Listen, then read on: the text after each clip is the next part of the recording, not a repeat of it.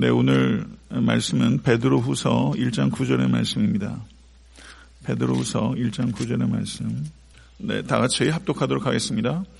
이런 것이 없는 자는 맹인이라 멀리 보지 못하고 그의 죄가 깨끗하게 된 것을 잊었느니라. 다시 한번 읽겠습니다.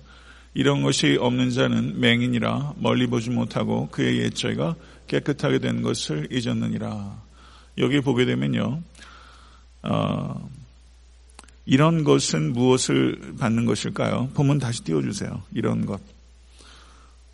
어, 이런 것이 없는 자 이렇게 말하고 있는데 1장 8절 한번 보시기 바랍니다. 1장 8절. 거기에 보게 되면 이런 것이 너희에게 있어 흡족한 즉 이렇게 대조가 되고 있죠. 그러니까 이런 것은 무엇을 이야기하는 걸까요? 그럼 1장 4절로 가보겠습니다. 1장 4절. 1장 4절 같이 읽겠습니다. 이로써 그 보배롭고 지극히 큰 약속을 우리에게 주사 이 약속으로 말미암아 너희가 정욕 때문에 세상에서 싸워질 것을 피하여 신성한 성품에 참여하는 자가 되게 하려 하셨느니라. 그러니까 이런 것은 신성한 성품을 받는 것입니다. 그러면 어, 그 베드로 사도께서 이야기하는 신성한 성품은 뭘까요? 그 뒤에 이어지는 여덟 가지 믿음, 덕, 지식, 절제, 인내, 경건, 형제 우애, 사랑 이렇게 얘기한다고 볼 수 있습니다. 일단 이렇게 이제 정리를 하고요. 그러면 이와 같이 그리스도를 닮은 성품이 없는 사람의 상태가 무엇인가? 그것은 영적 질병이다. 이렇게 말하고 있는 것입니다. 그리고 그 영적 질병됨의 세 가지로 요약하고 있으면서 어, 맹인이라 멀리 보지 못하고 잊었느니라 이렇게 말하면서 영적 질병 상태를 세 가지로 표현하면서 소경됨과 근시안과 건만증입니다. 왜 이렇게, 이렇게 어둡게 하셨어요? 회중석이 갑자기 어두워져서 네 소경됨과 근시안과 건망증 이 세 가지를 이야기하고 있습니다. 아, 제가 원래 당초 계획은 1장 9절부터 어, 11절까지 오늘 강의하려고 했는데 설교 준비하는 과정에서 9절에 좀 집중하려고 합니다. 성경에는 그 진리를 볼 수 없거나 보기를 거부하는 사람들을 눈이 멀었다 이렇게 표현합니다. 마태복음 5장 14절을 보게 되면 그냥 두라 그들은 맹인이 되어 맹인을 인도하는 자로다. 만일 맹인이 맹인을 인도하면 둘이 다 구덩이에 빠지리라. 요한복음 9장 40절 41절을 보셔도 바리새인 중에 예수와 함께 있던 자들이 이 말씀을 듣고 이르되 우리도 맹인인가 예수께서 이르시되 너희가 맹인이 되었더라면 죄가 없으려니와 본다고 하니 너희 죄가 그대로 있느니라 이렇게 말했습니다. 오늘 아침에 여러분과 저는 한번 겸손하게 여러분과 저의 눈은 정말 보는가 이것에 대해서 우리가 깊이 생각해 볼 수 있게 되기를 바랍니다. 본다고 생각하는가 아니면 정말 보는가 이건 중요한 질문인데요. 그 사도행전 9장을 보셔도 담에색 도상에서 어, 사도 바울이 사울이 사울 사도가 되기 전에 어, 예수님을 만나게 됩니다. 그는 어, 누구보다도 본다고 생각한 사람이었습니다. 그런데 부활의 주님을 만난 다음에 며칠 동안 눈을 못 보죠? 3일 동안 못 보면서 눈에 서 뭐가 떨어졌어요? 비늘이 벗어졌다. 이렇게 말하고 있습니다. 여러분과 저의 눈에는 벗어져야 될 비늘 없습니까? 아, 저는 그, 우리는 정말 보는가. 우리가 5장 6부가 있어서 눈에 중요하지 않은 감각 기관이 없죠. 다 중요해요. 예. 그런데 저는 특별히 제가 뭐 누차 강조하지만 눈의 미학이라는 책도 있습니다. 어, 미술을 하는 사람, 사진 찍는 사람은 확실히 다른 눈을 가지고 있어요. 안 보이는 것을 해체해서 보는 사람들이에요. 예, 보는 눈이 달라요. 안 보이면 감상도 안 됩니다. 예, 미술관에 한번 가보세요. 그림이 이게 감상이 됩니까? 할 얘기가 별로 없어요. 아, 되게 좋네. 더 말 말이 없어요. 지식이 없으면 보이지 않아요. 잘 안 보여요. 그러니까 보는 게 보는 게 아니라는 거죠. 너무 빨라도 안 보이고 너무 늦어도 안 보인단 말이죠. 그래서 이 본다라는 것에 대해서 우리는 항상 경각심을 가지고 그 눈, 우리의 감각기관 중에서 제일 위험한 게 눈이다. 결국 에덴 동산에서도 모든 문제의 발단은 사실은 보는 데서부터 시작됐기 때문에 본다고 생각하는 것이 오히려 속용됨을 증거할 수 있다. 내가 보는 것이 굉장히 부분적일 수 있다. 이것에 대해서 생각하지 않는다면 그건 영적 근시한, 더 나아가서 영적 소경됨을 면할 길이 없다. 이것에 대해서 우리가 깊이 생각해야 합니다. 전 특별히 성경에 눈이 어두워진 사람이라고 표현되고 있는 부분들을 한번 고려해 보았으면 좋겠습니다. 성경에 창세기 27장 1절을 보게 되면 이삭이 나이 많아 눈이 어두워 잘 보지 못하더니 그런데 여기에서 눈이 어두워 잘 보지 못한다는 게 육안만을 얘기하는 걸까요? 그렇지 않죠. 이때 이삭의 나이가 137세입니다. 이삭이 언제 죽었는지 아세요? 180세. 그러니까 이삭이 거의 눈뜬 장님으로 살은 세월이 43년이에요. 아브라함과 이삭의 노년을 한번 생각해 보세요. 이런 생각 해 보셨어요? 아브라함과 이삭과 야곱 다 믿음의 조상 이렇게 얘기하지만 아브라함의 노년과 이삭의 노년은 질적인 차이가 굉장히 큽니다. 43년 정도를 눈뜬 장님으로 살았어요. 이삭의 노년은 그렇게 존경스럽지도 않고 행복하지도 않습니다. 육적으로도 거의 눈이 안 보이고 예, 아들조차 구분을 못하지 않습니까? 그리고 영적인 눈도 굉장히 어두워졌어요. 27장 2절을 보게 되면 이삭이 가로되 이제 늙어 어느 날 죽을는지 알지 못한다. 이 말하기엔 조금 무색하죠. 43년이나 더 살 거면서. 그렇잖아요. 영적으로 눈이 어두워지게 되면 특징이 뭔지 아세요? 예, 조급해지는 거예요. 영적으로 눈이 어두워지면 조바심을 내요. 미리미리 준비해야지라고 이삭이 생각한 거예요. 그런데 너무 경솔한 행동이었어요. 준비성 있게 하는 것과 경솔한 것을 이삭이 구분하지 못했어요. 3절과 4절을 보게 되면 27장 내 계육 곧 전통과 하를 가지고 들어가서 나를 위하여 사냥하여 나의 즐기는 별미를 만들어 내게로 가져다가 먹게 하여 나로 죽기 전에 내 마음껏 내게 축복하게 하라. 나로 죽기 전에 웃기잖아요. 이삭은 죽기 전에 축복하는 일, 이삭에게 있어서 제일 중요한 일입니다. 그런데 제일 중요한 일을 그죠 고기 한 점 먹는 것과 지금 바꾸고 있지 않습니까? 죽기 전에 축복하는 일들을 보다 경건하게, 보다 진지하게, 보다 기도하면서 결정해야 되는데 이삭은 이와 같은 중요한 일들을 너무 인간적인 방식으로 처리하고 있고 그리고 또 하나 안 좋은 것은 이 사실을 짜고 치는 고스톱을 하려고 한 거예요. 에서하고만 둘이 스토쿵스토쿵해서 이 문제 해결하려고 그랬지. 리브가와 야곱에게는 알리지도 않고 비밀리에 이걸 진행하려고 했단 말이죠. 그래서 이와 같이 죽기 전에 축복하는 이와 같은 축제의 장을 거짓과 분노의 장으로 만들어 버렸어요.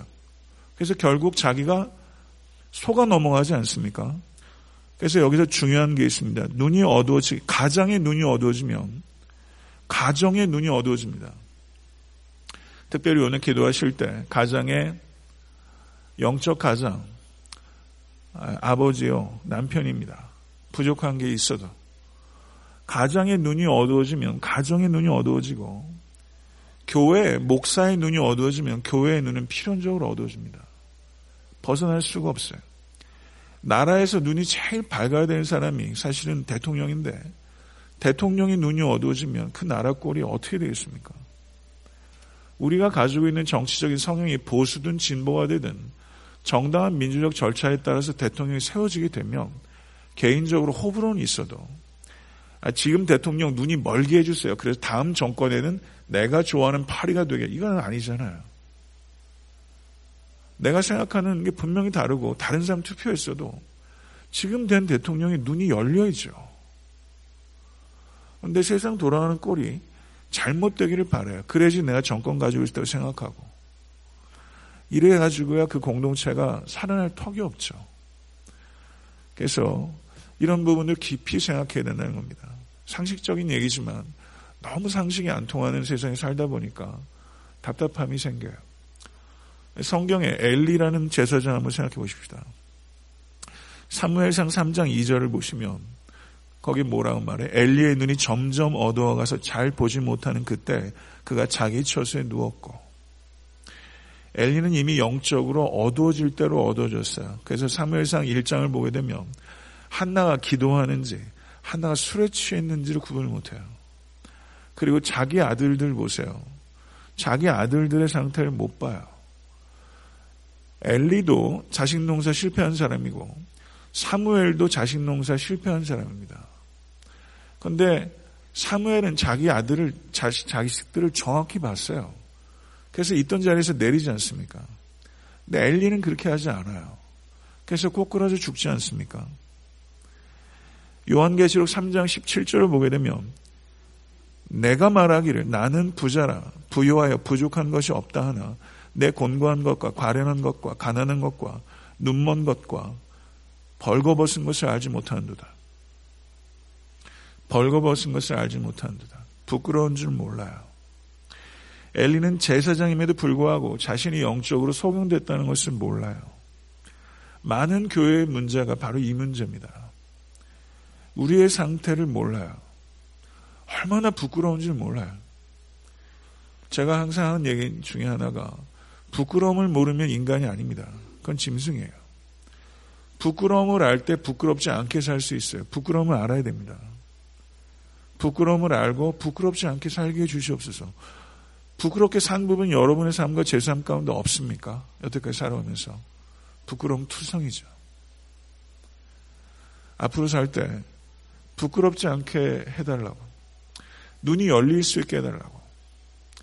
내 눈이 열릴 수 있게 해달라는 것이 여러분과 저의 기도 제목이 되어야 됩니다. 내 눈이 열릴 수. 눈이 열리지 않아서 문제가 아닌 걸 문제라고 얘기할 때가 너무 많잖아요. 내 문제가 객관적이지 않습니다.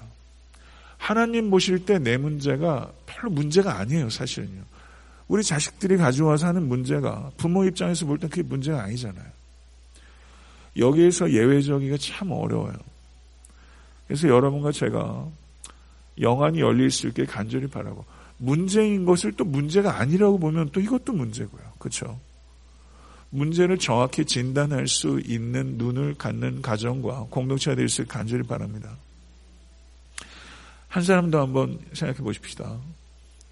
무비보셋. 무비보셋 이야기를 보면요. 저는 TV 사극 생각이 나요. 예. TV에 나오는 사극의 플롯과 너무 똑같아요.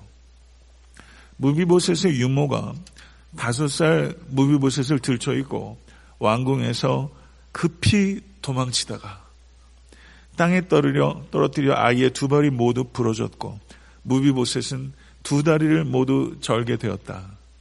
TV 사극은 절정 고수를 만나서 무술을 연마하여 공중을 날아다니다 뭐 이렇게 되는 건데 예, 무비보스는 두 다리를 절게 됐어요. 예, 그게 끝이에요. 이게 현실이니까. 절정 고수는 없어요. 무비보셋은 사흘 왕가의 유일한 후손이었어요. 왕족이라는 신분을 숨기고 총구석에 들어왔습니다. 그리고 간신히 연명하며 살았어요. 유모가 얘기해 준 게 다라고 생각했어요. 유모가 뭘 얘기했겠어요? 다윗이라는 흉악한 악당이 있습니다. 다윗에 대해서 안 좋은 말을 귀에 못이 박히도록 든 거예요. 두 다리만 못 쓴 게 아니라 그런 소리만 들으니 무비보셋의 영혼이 얼마나 쩌들었겠어요. 그래서 다윗 왕가에 대한 적개심과 증오심만 키워왔을 것이고 한편으로는 아무것도 할 수 없는 자신에 대한 한탄만 키우며 살았죠. 우리도 경우에 따라서는 이 무비보색 같은 것들이 우리 가운데 있어 이런 쓴뿌리들. 모든 불행의 원인은 다윗 때문이라는 거죠. 이게 사실입니까? 모든 불행의 원인이 다윗 때문이었습니까? 아니죠. 그럼 사실은 무엇이었습니까? 사울 때문에 다윗이 죽을 고생한 게 사실이죠. 다윗이 10년 동안 광야에서 도망쳐내야 됐고 다윗이 그럼에도 불구하고 사울을 두 차례나 살려줬고 사울 스스로가 하나님의 뜻에 대적하고 악에서 돌이키지 않았죠. 그리고 무비보세 아비 요나단은 다윗이 죽인 게 아니라 요나단이 죽었을 때 가장 애통해한 사람이 누구예요? 다윗이에요. 그런 리더를 보면서 이스라엘 백성들이 뭘 배웠겠어요? 와, 저 고생을 하고서도 사울과 요나단을 위해서 저렇게 우나? 이스라엘 백성들이 그게 보여주려고 억지로 되는 행동입니까? 사람이 그러니까 그렇게 할 수 있는 거죠. 요나단이 다윗을 너무나 사랑했고 자기 아비 요나단이 왕위가 찬탈된 사람이 아니라 요나단의 꿈은 다윗의 신하가 되는 게 꿈이었어요. 요나단은 왕의 제목이 아닌 사람이 아닙니다. 요나단은 왕의 제목이에요. 그만한 사람 없습니다. 용맹하죠. 그런 상황에서도 끝까지 아비 곁을 지키며 효도하죠. 친구와 그만한 우정을 가꿀 줄 아는 사람이죠. 요나단 대단한 사람입니다. 그만한 왕제가 없어요. 그런데 그걸 내려놓고 신하가 되려고 했던 사람. 저는 요나단은 묵상은 묵상할수록 요나단 같은 보석이 없어요. 무비보셋 상황을 완전히 곡해하는 거예요. 무비보셋의 문제는 뭔지 아세요? 보이는 대로 들리는 대로 판단한 거예요. 보이는 대로 들리는 대로 판단한 거. 보는 것, 듣는 것 중요한데 보이는 대로 판단하고 들리는 대로 판단해서 생기는 문제가 얼마나 심각한지 몰라요. 무섭습니다. 제가 무비보셋이었으면 어땠을까라고 상상해 봤어요. 전 다윗을 매일 저녁 꿈속에서 죽였을 것 같아요. 일을 갈아, 갈다 갈다 막 간이고 쓸개고 다 나빠지는 거죠. 거기에서 제가 벗어날 길이 없잖아요. 자기 두 달인 그렇게 됐고. 여기에서 정말 전 많은 생각들을 하게 됩니다. 요즘 같은 시대에 미국 대통령도 가짜 뉴스를 얘기하는 판에 한겨레가 뭐 가짜 뉴스를 한 해 만에 하면서 보수 기독교인들 그 앞에서도 난리를 치고 이게 도대체 어디까지가 사실이고 어디까지 진실인지 도대체가 알 수가 너무 어려운 왜곡된 정보와 왜곡된 판단으로 사람을 미혹하는 일들이 요즘처럼 범람하는 때가 없어요. 들리는 대로 보이는 대로 판단하면 실족하게 되어 있는 시대를 살고 있습니다. 그렇지 않습니까? 여기서 여러분과 저는 깊이 있게 생각해야 됩니다. 잘못된 이야기를 전파하는 사람들의 문제가 있다면, 그렇죠. 선거 때마다 이런 사람들 얼마나 댓글 부대들, 이게 보수, 보수, 뭐, 당, 진보당 따지기 떠나서 드루킹 사건부터 시작해가지고 보수 진보 따를 게 없잖아요. 다 조작이에요.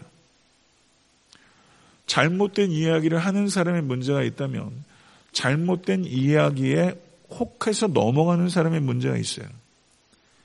여론 조작, 역사 왜곡, 그리고 선거 때마다 뭐 나오는 여러 가지 데이터들, 그 거짓들이 많지 않습니까? 사진도 합성하잖아요.